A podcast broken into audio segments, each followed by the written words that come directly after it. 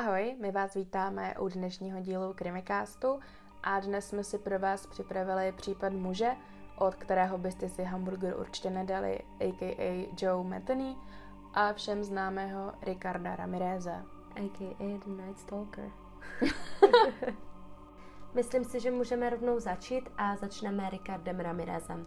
My jsme teď měli v plánu zpracovávat více neznámých jmen, každopádně o Ricarda Ramireze jste si teď hodně psali, nejspíš to je i proto, že o něm vyšly série na Netflixu, takže proto ho pro vás zpracováváme. Celým jménem Ricardo Leiva Muñoz Ramirez, nebo také přezdívaný Night Stalker, se narodil 29. února roku 1960. Narodil se v Texasu ve městě El Paso. Byl nejmladší z pěti dětí Juliana a Mercedes Ramirezových. Jeho otec byl bývalý policista a později se stal dělníkem na železnici.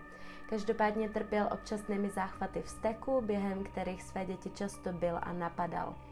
Právě nejspíš proto, aby Ramirez utekl otcovým výbuchům, utíkal na místní hřbitov, kde údajně později začal i přespávat. Občasně, ne vždycky. Jako malý utrpěl dvě vážná zranění hlavy, tím, že to druhé už mu trochu ovlivnilo život. Ve dvou letech na něj spadl prádelník, který mu způsobil tržnou ránu na čele, která mu musela být sešita 30 stehy a v pěti letech ho opět do hlavy udeřila houpačka. Richie, tak jak mu rodina přezdívala, omdlel a od této doby po dobu jeho dětství dostával časté záchvaty epilepsie, kvůli který musel dokonce přestat hrát za školní fotbalový tým. Ve škole se díky jeho vzhledu stal terčem posměšků některých jeho vrstevníků. Ramirez byl totiž vyzáblý a měl poněkud dívčí vzhled. Podle některých zdrojů byl dokonce jedním učitelem zneužíván. Už v deseti letech začal kouřit marihuanu a v souvislosti s tím začal velmi brzy krást. To, co z Ricarda Ramireze vyrostlo, je mnohými přikládáno také jeho bratranci Miguelovi Ramirezovi, který na něj měl opravdu zlý vliv už od jeho 12 let. Miguel Ramirez, kterému všichni říkali Mike, byl vyznamenaným veteránem armády Spojených států amerických, který se často chlubil svými činy z bojů ve Větnamu. Mladému Richiemu dokonce ukazoval fotografie jeho obětí, které zahrnovaly například i větnamské ženy. Na některých fotografiích například pozoval s uťatou hlavou ženy, kterou předtím znásilnil. Navíc Richiemu vštěpoval, že není lepší pocit, než někoho zabít. Udělá to z tebe Boha, říkával. Mike také brával Richieho do pouště, kde společně lovili zvířata a on mu ukazoval, jak správně zabít a nebyt přitom odhalen. Roku 1973, když bylo Richiemu 13 let, byl přitomen u hádky Mikea a jeho manželky Jessie. Mike během hádky Jessie středl do hlavy a za tuto vraždu byl zatčen a následně poslán do psychiatrického ústavu, jelikož mu byla zjištěna psychická porucha a tak za vraždu nebyl souzen jako příčetný. Po tomto incidentu se Ramirez stal mrzutým a postupně přišel i o své přátele. Později tohoto roku se přestěhoval ke své starší sestře Ruth a jejímu manželovi Robertovi, který Ramirez brával sebou na noční vylety do města, během kterých prý sledovali ženy a různé páry v okolí. V této době začal Ramirez kromě marihuany užívat také LSD. Navíc začal konzumovat obrovské množství sladkostí a přesně kvůli tomu mu nakonec začaly uhnívat zuby. Ramirez začal být ve svém okolí kvůli tomuto známý tím, že mu odporně páchlo z úst. O čtyři roky později, to v roce 1977, byl jeho bratranec Mike propuštěn z ústavu a jeho vliv na Ramireze pokračoval. Přibližně v této době začal Ramirez sám sebe také označovat jako satanistu a stal se velkým fanouškem metalových skupin. Jeho největším favoritem byla skupina ACDC a jejich album Highway to Hell. Jak jsem načala, Mike byl propuštěn a jeho vliv na Ramireza mohl pokračovat. Ten začal mít narůstající zájem o sex a jeho sexuální fantazie byly plné násilí, otroctví, ponižování a znásilňování. Zatímco studoval střední školu, si začal přivydělávat práci v místním hotelu. Svůj univerzální klíč, který dostal od vedení, aby mohl plnit všechny požadavky, začal používat k vykrádání spících hostů hotelu. Jeho zaměstnanecký poměr skončil, když se jeden z hostů vracel do svého pokoje a nachytal Ramireze, jak se pokouší znásilnit jeho manželku. Muž Ramireze napadl a zmlátil do bezvědomí. Každopádně na něj nepodal žalobu tak, jak chtěl, jelikož manželský pár byl z jiného státu a nechtěli se vracet jen kvůli tomu, aby proti Ramireza vysvědčili. Ramirez nakonec střední školu nedokončil a v roce 1978 v jeho 18 letech se přestěhoval do Kalifornie. Zde se začal živit vykrádáním aut, za což byl v roce 1981 a následně v roce 1984 začen. Stejně tak, jako byl několikrát mezi těmito lety začen za držení drog. Co se týče jeho zvrácených fantazí, tak ty bohužel dospěly až do bodu, kdy se rozhodl zrealizovat. Rok 1984 je totiž rok, kdy Richard Ramirez začal jeho kariéru sériového vraha, kdy přes rok unikal jeho dopadení. 10. dubna roku 1984 Ramirez v suterénu hotelu Tenderloin znásilnil, brutálně zbyl a nakonec ubodal teprve devítiletou May Leongovou. Její tělíčko nakonec pověsil na trubku vodovodního potrubí. S tímto zločinem nejprve Ramirez nebyl spojován a proto je jako jeho první vražda známá ta z 28. června tohoto roku, které se za chviličku dostaneme. Až v roce 2009 bylo totiž zjištěno, že Ramirezova DNA se shoduje právě s DNA vraha této holčičky.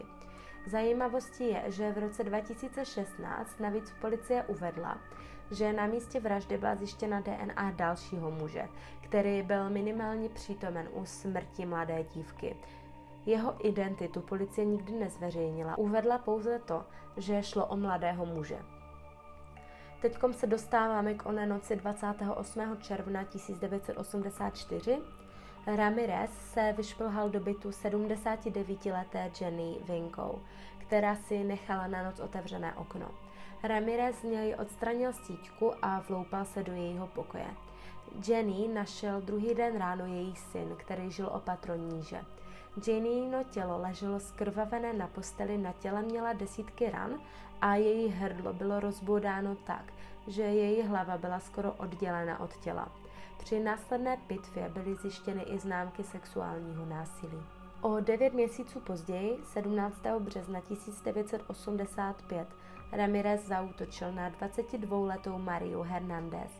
Ta parkovala své auto v garáži domu na předměstí LA a najednou za sebou uslyšela divné zvuky. Proto se rychle otočila a za ní stál vysoký muž, který byl oblečený celý v černém, s kšiltovkou zaraženou do čela tak, aby nešel vidět jeho obličej. V ruce měl zbraň, se kterou mířil na Marínu hlavu. Ta okamžitě propadla panice a začala Ramireze prosit, aby ušetřil její život. Ten však na dívku vystředil. Maria se svalila na zem, Ramirez obešel její tělo a vydal se do domu. Dívka tento útok přežila, jelikož si při vystřelu instinktivně zakryla obličej rukama, ve kterých měla klíče. Kůlka se právě o klíče odrazila a Maria díky tomu přežila. Snažila se postavit a utéct mezi tím, co slyšela vystřely v bytě. Při její snaze Ramirez vyšel z bytu, na Mariu se pro její štěstí jen podíval a utekl. Bohužel toto štěstí, které měla Maria, neměla její spolu bydlící Daily Okazaki. Ta zaslechla venku výstřel a schovala se za pultem v kuchyni. Poté, co Ramirez vstoupil do domu a později do kuchyně, Daylin zvedla hlavu a Ramirez na ní dvakrát vystřelil.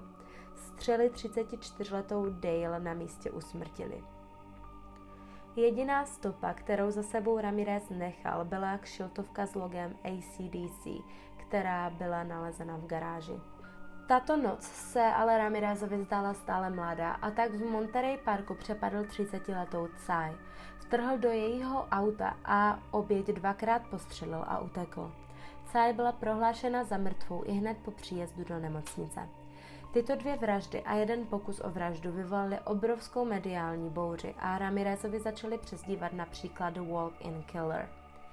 27. března, což je o deset dní později, Ramirez zautočil znovu. Tentokrát se vloupal do domu, který už znal, jelikož ho rok předtím vykradl. Ve dvě ráno se opět oknem dostal do domu manželského páru. I hned zde zastřelil spícího Vincenta Zazaru, který měl 64 let a jeho manželku Maxine, která měla 44 let, zmlátil, svázal a donutil ji k tomu, aby mu řekla, kde skrývají cenosti. Zatímco Ramirez prohledával jejich dům, Maxine se uvolnila z pout a nenápadně vytáhla spod postele brokovnici. Chtěla na Ramireze vystřelit, ale bohužel pro ní pistol nebyla nabitá. Ramirez se rozzuřil a hned po Maxin třikrát vystřelil. Její tělo bylo nalezené zmrzačené s několika bodnými ranami. Ramirez dokonce vydloubil oči, které umístil do šperkovnice. Pitva zjistila, že zmrzačení byla naštěstí provedena až po smrti. Po tomto případu vražd bylo policii jasné, že jde o sériového vraha, jelikož Ramirez za sebou zanechal otisky podrážek bot a kůlky na místě činu se shodovaly s těmi ze 17. března. O několik týdnů později, a to 14. května 1985, Ramirez zautočil znovu. Mezitím ho média začala přezdívat známou přezdívkou The Night Stalker. Toho dne se Ramirez vrátil do parku Monterey jen proto, aby zde našel jeho další oběť. Nakonec se rozhodl vloupat do domu 66-letého Williama Doy a jeho 63-leté manželky Lilie. Při vloupání ho William přistihl, ale Ramirez ho stihl dvakrát střelit do obličeje dříve, než William stihl dojít pro jeho vlastní zbraň. Poté, co ho Ramirez postřelil, ho ještě zmlátil do bezvědomí a vstoupil do ložnice, kde Lillian svázal, jejich dům následně vykradnul a Lillian ještě brutálně znásilnil. Lillian byla naštěstí později schopna podat policii popis útočníka. V noci 29. května 1985 si Ramirez kradeným Mercedesem vyrazil do města Monrovy. Cestou se ale vloupal do domu 83-leté Mabel Bell a její sestry Florence Lang, které bylo touto dobou 81 let. V jejich kuchyni našel kladivo, které použil k tomu, aby s ním zmlátil už invalidní Florence v její ložnici. Následně zbyl a svázal i její sestru Mabel, kterou pak mučil elektrickými šoky. Florence potom znásilnil a použil rtěnku Mabel Bell na to, aby ji nakreslil na stehno pentagram. Stejnou kresbu poté nakreslil na zde ložnic obou sester. Ženy byly nalezeny až o dva dny později, obě byly v komatu a Mabel Bell později zemřela na následky jejich zranění. Hned den poté, a to 30. května, jel Ramirez se stejným autem směrem do Burbanku. Po cestě si opět udělal zastávku a to v domě 32-leté Carol Kyle. Ta byla v domě sama spolu s jejím 11-letým synem. Ramirez je oba svázal a řekl jim, ať jsou potichu, jinak je oba zastřelí. Začal jejich dům vykrádat, přičemž Kyle celou dobu tahal sebou, aby mu ukázala, kde skrývají jejich cenosti. Poté ji několikrát znásilnil, přičemž ji opakoval, aby se na něj nedívala, jelikož jí jinak vyřízne oči. Kyle i jejího syna následně spoutal k sobě a utekl. 2. července 1985 jel Ramirez opět na výšťku, a to kradenou Toyotou do Arcadie. Po cestě si náhodně vybral dům 75-leté vdovy Mary Louise Canyon. Potichu se vloupal do jejího domu, kde ji nalezl spící v ložnici. Ubil ji do bezvědomí lampičkou a následně ji pobodal nožem, který našel u ní v kuchyni. Druhý den ráno si její soused všimnul stop násilí na okně a tak se rozhodl zavolat policii. Policie našla Mary Louise mrtvou s podříznutým hrdlem. O tři dny později, 5. července, se Ramirez voupal do dalšího domu. Zde našel spící Whitney Bennett, která měla 16 let. V domě také našel kus železa a jim pak Whitney ubil. Poté začal hledat nůž, který bohužel nenašel a tak smrt dívky dokončil jejím uškrcením pomocí telefonní šňůry. Z telefonního kabelu začaly létat jiskry a dívka najednou začala dýchat. Ramirez hned po tomto incidentu utekl z domu plný strachu z přesvědčení, že dívku zachránil sám Ježíš. Vitný útok Ramireze přežila, každopádně zranění její hlavy si vyžádali 478 stehů. Policie po Ramirezovi stále pátrala. A i když bylo důkazů i vypovědi svědků mnoho, byl The Night Stalker stále k nedopadení. Ramirezovi jeho nedosažitelnost samozřejmě přidávala na sebevědomí a hned o dva dny později se rozhodl vraždit znovu. 7. července 1985 Ramirez vyloupil dům 61-leté Joyce Lucy Nielsen, který se nacházel opět v parku v Monterey. Joyce našel spící na gauči v obýváku a hnedý pěstmi a kopanci do hlavy ubil. Odtisk jeho boty se pak po příjezdu policie našel právě na jejím obličeji.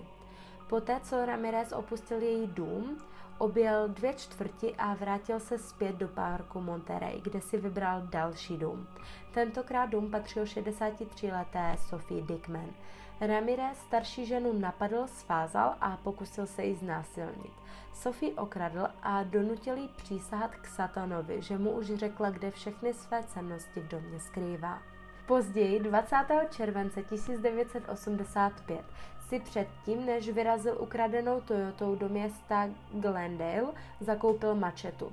Tentokrát si vybral dům 66-leté Leily Knading a jejího manžela Maxona, který měl 68 let.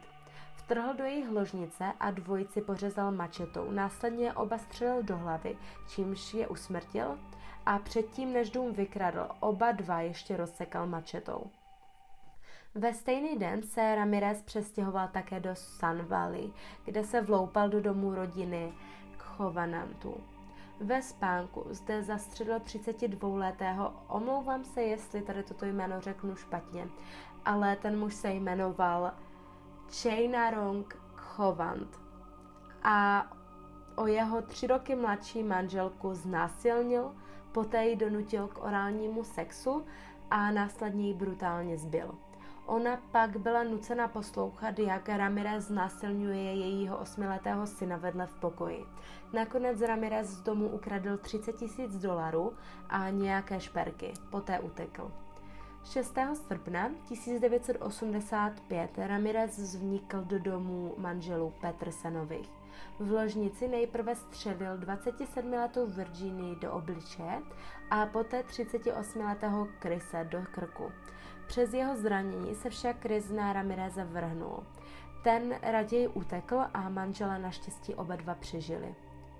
O dva dny později, a to 8. srpna 1985, přibližně o půl třetí ráno, se Ramirez vloupal do domu 31-letého Eliase a jeho 27-leté manželky. Vstoupil do jejich ložnice a okamžitě Eliase postřelil a brutálně zbil. Po jeho manželce požadoval peníze a všechny cenosti. Poté ji donutil k orálnímu sexu a následně ji vaginálně i análně znásilnil. Během znásilňování vstoupil do jejich ložnice také jejich tříletý syn. Ramirez spázal chlapce a odnesl ho nahoru. V domě byl údajně touto dobou i jejich osmitýdenní syn, který spal. Naštěstí dětem se nic nestalo. Potom co se Ramirez vrátil k jejich matce, ještě předtím donutil jejich matku přísahat satanovi, že už v domě nejsou žádné peníze ani cennosti, které by mohl ukrást. 18. srpna 1985 Ramirez zamířil do San Franciska. Zde vnikl do domu Petera a Barbary Panových. Peterovi bylo 66 let Ramirez ho zabil hned po příchodu do domu střelbou do temene. Barbaře bylo tou dobou 62 let. Tu Ramirez zbil, sexuálně zneužil a poté ji postřelil. Nakonec Ramirez rtěnkou na zeď načmáral obrácený pentagram a nápis Jack the Knife, což je část textu z písně Ripper od skupiny Judas Priest. Barbaře se na rozdíl od jejího manžela podařilo přežít, ale následkem útoku byla do konce života odkázaná na invalidní vozík. Na místě tohoto činu byl opět nalezen otisk Ramirezovy boty. Bylo navíc potvrzeno, že vrah používá stejnou zbraň jako vrah z Los Angeles. Tuto informaci bohužel sdělila starostka San Franciska veřejnosti, což detektivy opravdu rozuřilo, jelikož tato informace měla zůstat utajená. Ramirez totiž zprávy pravidelně sledoval a jak všichni očekávali, tenisek i zbraně se hned zbavil. Hned poté se rozhodl vrátit zpátky do Los Angeles. O necelý týden později Ramirez opět cestoval v ukradeném voze, tentokrát v oranžové Toyotě. Po cestě se zadním vchodem vloupal do bytu 30-letého Billa Kanse a jeho snoubenky Ines Erikson. Vstoupil dovnitř a střelil spícího Billa třemi střelami do hlavy. Poté řekl jeho ženě Ines, cituji, Víš, kdo jsem, že? Jsem ten, o kom píší v novinách a v televizi. Donutil jí přísahat, že miluje satana, zatímco jí byl pěstmi a svazovali kravatami ze skříně. Poté, co dům vykradl, otáhl Inés do jiné místnosti, kde ji znásilnil. Při znásilňování údajně nutil říkat, že miluje satana. Poté jí poručil, ať policistům řekne, že to všechno udělal právě on. Když tentokrát odcházel z domu Ines a Bila ke kradené Toyotě, tak ho sledoval 13-letý kluk ze sousedství. A protože mu Ricardo Ramirez připadal velice podezřelý, rozhodl se zapsat co nejvíce údajů z poznávací značky auta. Ines Erikson se pak rozvázala a běžela k sousedům pro pomoc. Její manžel zraněním ku podivu nepodlehl a lékařům se nakonec podařilo kulky z jeho hlavy vyoperovat. Když se kluk později dozvěděl o tom, co se stalo u sousedů, poskytl rodičům jeho zapsané údaje a ti okamžitě kontaktovali policii. Ukradený vůz byl nalezen 28. srpna ve Wilshire a i přesto, že si Ramirez dával velmi záležet na utírání věcí, tak se policii podařilo najít jeden otisk prstu na zpětném zrcátku. Otisk byl pozitivně identifikován jako otisk patřící právě Ricardu Ramirezovi, který měl trestní rejstřík plný krádeží a drogových případů. Policie se následně rozhodla rozeslat Ramirezův policejní portrét ze předchozích zločinů do médií. The Night Stalker tak konečně dostal tvář a věci začaly nabírat na obrátkách. Dne 30. srpna 1985 jel Ramirez autobusem naštívit svého bratra. Toho však nezastihnul a tak se další den ráno vydal zpátky do LA. Ramirez, i když sledoval zprávy a média, tenkrát absolutně netušil, že se stal hlavním tématem novin a médií po celé Kalifornii. V LA prošel několik bloků směrem k obchodu s potravinami a všimnul si skupinky postarších Mexičanek, které si na ně ukazovaly a nahlas ho označovali jako vraha. Ramirez pak spatřil svůj obličej na obálce novin v obchodě a s panikou začal utíkat. Rozhodl se ukrást zaparkovaný červený Mustang. Auto bylo odemčené a klíče byly v zapalování. Ramirez si však nevšimnul, ani ho to nenapadlo, že majitel auta ležel právě pod autem. V momentě, kdy Ramirez auto nastartoval, muž vylezl a chytil Ramireze kolem krku. Ramirez sice začal vyhrožovat tím, že má u sebe zbraň, ale muž ho stále držel. Ramirez se pokusil ujet, ale nejprve narazil do garáže a poté do plotu. Muž otevřel dveře auta, vytáhl Ramireze ven a hodil jej o zem. Ten na nic nečekal a dal se na útěk. O kus dál si všiml, že nejmenovaná žena zrovna nastupuje do jeho auta. Ramirez přiběhl k jejímu autu a začal na ní křičet, aby mu okamžitě dala klíče. Žena začala i hned volat o pomoc, což přivolalo nejen jejího manžela, ale i několik sousedů. Ramirez se i hned vydal na útěk se skupinkou v patách. Oni si totiž uvědomili, kdo tento člověk je a tak začali po celé ulici křičet, že pro následovaný je právě The Night Stalker. Při pronásledování Ramireza ho jeden muž udeřil kovovou tyčí. Ten upadnul, ale i hned se zvedl a znovu utíkal. V jednu chvíli dokonce na pronásledovatele začal cenit zuby a vyplazovat jazyk. Brzy však pochopil, že hrana šileného ho absolutně nezachrání. Po nějaké době pronásledování se konečně jednomu muži podařilo udeřit Ramireze tyčí do hlavy. To už Ramirez neustal a spadl se k zemi. Muži ho drželi až do příjezdu policie, která Ramireze zadržela. Ramirez se prohlásil nevinným z důvodu šílenství. Samotná příprava tohoto soudního procesu se vlekla dlouhých sedm let. Mezitím se vytvořil jakýsi fanklub Ramirezových faninek, kterému psali zamilované dopisy a chtěli ho navštívit. Jednou z nich byla i Doreen Leeová, která Ramirezovi napsala celkem 75 milostných dopisů a v roce 1988 ji nakonec sám Ramirez požádal o ruku. Soudní proces byl zahájen 22. července roku 1988. Ramirez měl touto dobou 28 let a když vstoupil do soudní síně, ukázal dlaň, na které měl pentagram a vykřikl Hail Satan. Tuto známou fotku, která byla pořízena, můžete najít i na našem Instagramu, kterou jsme přiložili právě k příspěvku o něm. 3. srpna, zhruba týden po začátku soudního procesu, se začaly šířit fámy, že jedna z Ramirezových faninek chce do soudní síně propašovat zbraň, kterou pak Ramirez chce zastřelit žalobce. Zbytek procesu byl proto doprovázen zvýšeným bezpečnostním opatřením. 20. září 1989 byl Ramirez uznán vinným ze 13 vražd, 5 pokusů o vraždu a 11 znásilnění, k tomu ještě 14 vloupání. Přestože byl Ramirez odsouzen z 13 vražd, pravděpodobně jich měl na svědomí daleko více. 7. listopadu téhož roku byl za tyto činy odsouzen k trestu smrti v plynové komoře. Když padl konečný verdikt, některé Ramirezovy faninky začaly dokonce plakat. Sám Ramirez vše okomentoval slovy Nerozumíte mi. A já to ani nečekám. Nejste toho schopni. Já jsem za dobrem i zlem. Já se pomstím. Lucifer žije v každém z nás. Dále všechny soudní úředníky nazval lháři, parazity a červy. Po převozu do celé smrti ve vězení San Quentin se Ramirez nejvíce zajímal o to, zda o něj budou napsány knihy, jak jako například o Tedu Bandym nebo Jacku Rozparovači.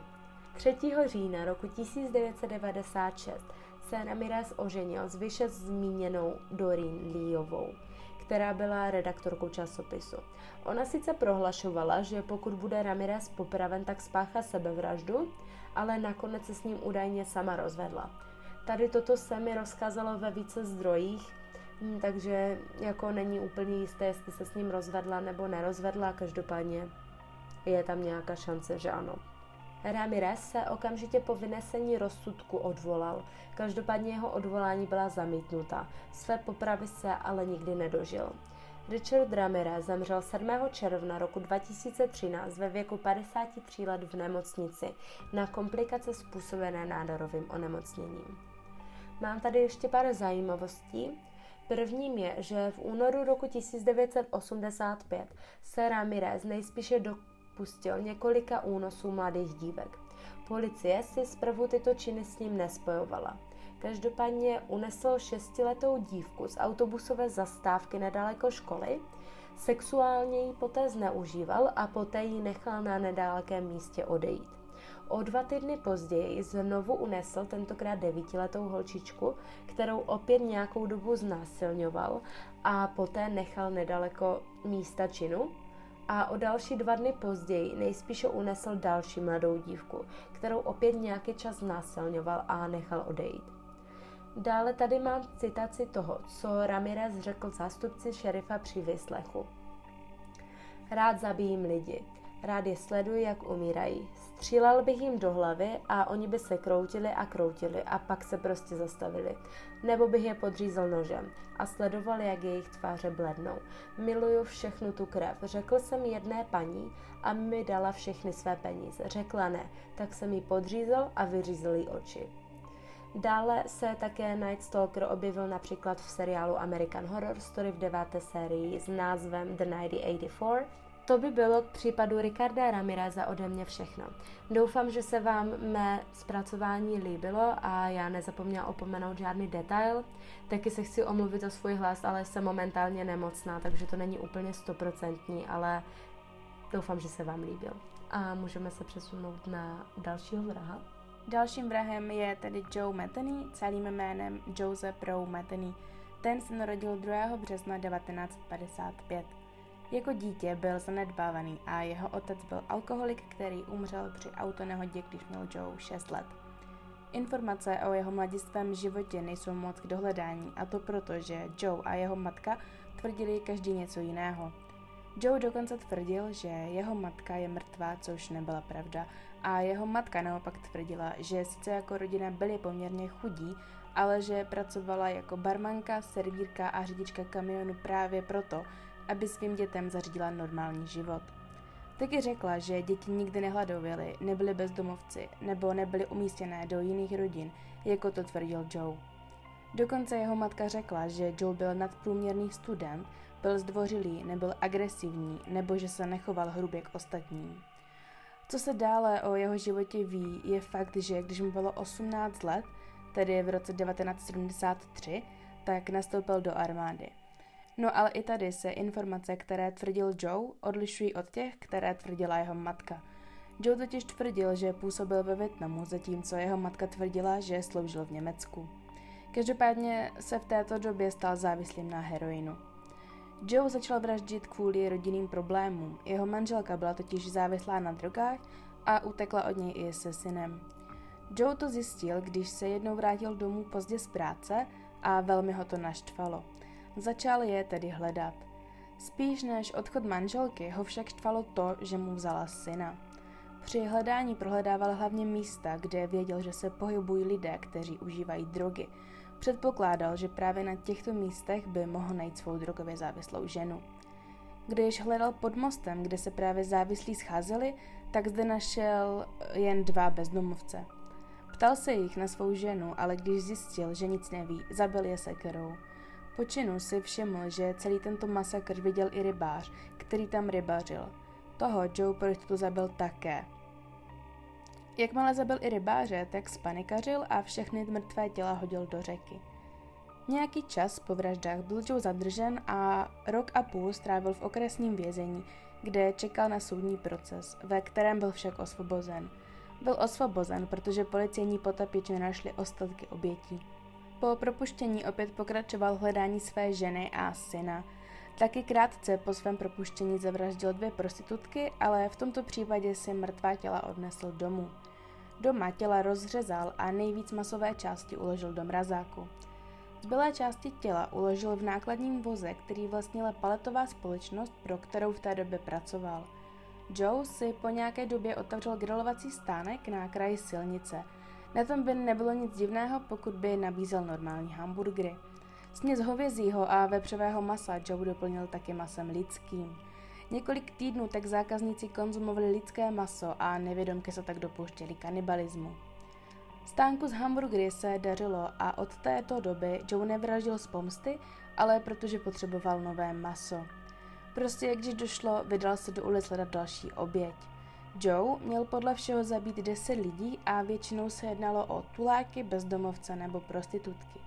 Když se však v roce 1996 pokusil zabít další ženu, podle všeho to byla žena, se kterou se Joe scházel a bral s ní drogy. Nalákal k sobě do přívěsu a tam z ní začal strhávat šaty. Žena křičela, avšak ji nikdo neslyšel, protože široko daleko nikdo nebyl. Jenže Joe na malou chvíli přestal dávat pozor protože si myslel, že má vše pod kontrolou. Žena toho využila a podařilo se jí vysmeknout a začala utíkat. Při svém útěku musela překonat 8 stop vysoký plot, což se jí povedlo. Utíkala dál a u cesty ji nabral do auta nějaký muž, který ji poté vysadil na benzínové pumpě, odkud už žena zavolala policii. Po zatčení začal Joe ochotně vypovídat. Dokonce se přiznal k vraždě rybáře a dvou bezdomovců, kterou předtím popíral a byl sledán nevinným. Joe neměl výčitky svědomí za to, co udělal. Dokonce by se dalo říct, že se přiznával, jako by byl spíš pišný na to, co udělal. Joe byl sledán vinným, ale jen ze dvou vražd a jednoho únosu. Původně byl odsouzen k trestu smrti, který se však v roce 2000 zrušil a změnil se na dva doživotní tresty. V roce 2017 byl Joe nalezen ve své celém mrtví. Nakonec tady pro vás mám věci, které u výslechu Joe řekl. Jediná věc, z níž se cítím špatně, je to, že jsem nezavraždil ty dvě svině, po kterých jsem opravdu šel, řekl. A to je moje bývalá žena a ten bastard, se kterým se spojila. Tady nemyslel toho syna, ale on potom zjistil, že vlastně ta jeho žena začala žít s jiným mužem a chtěl vlastně zabít jak tu ženu, tak toho muže, ale to se mu nepodařilo.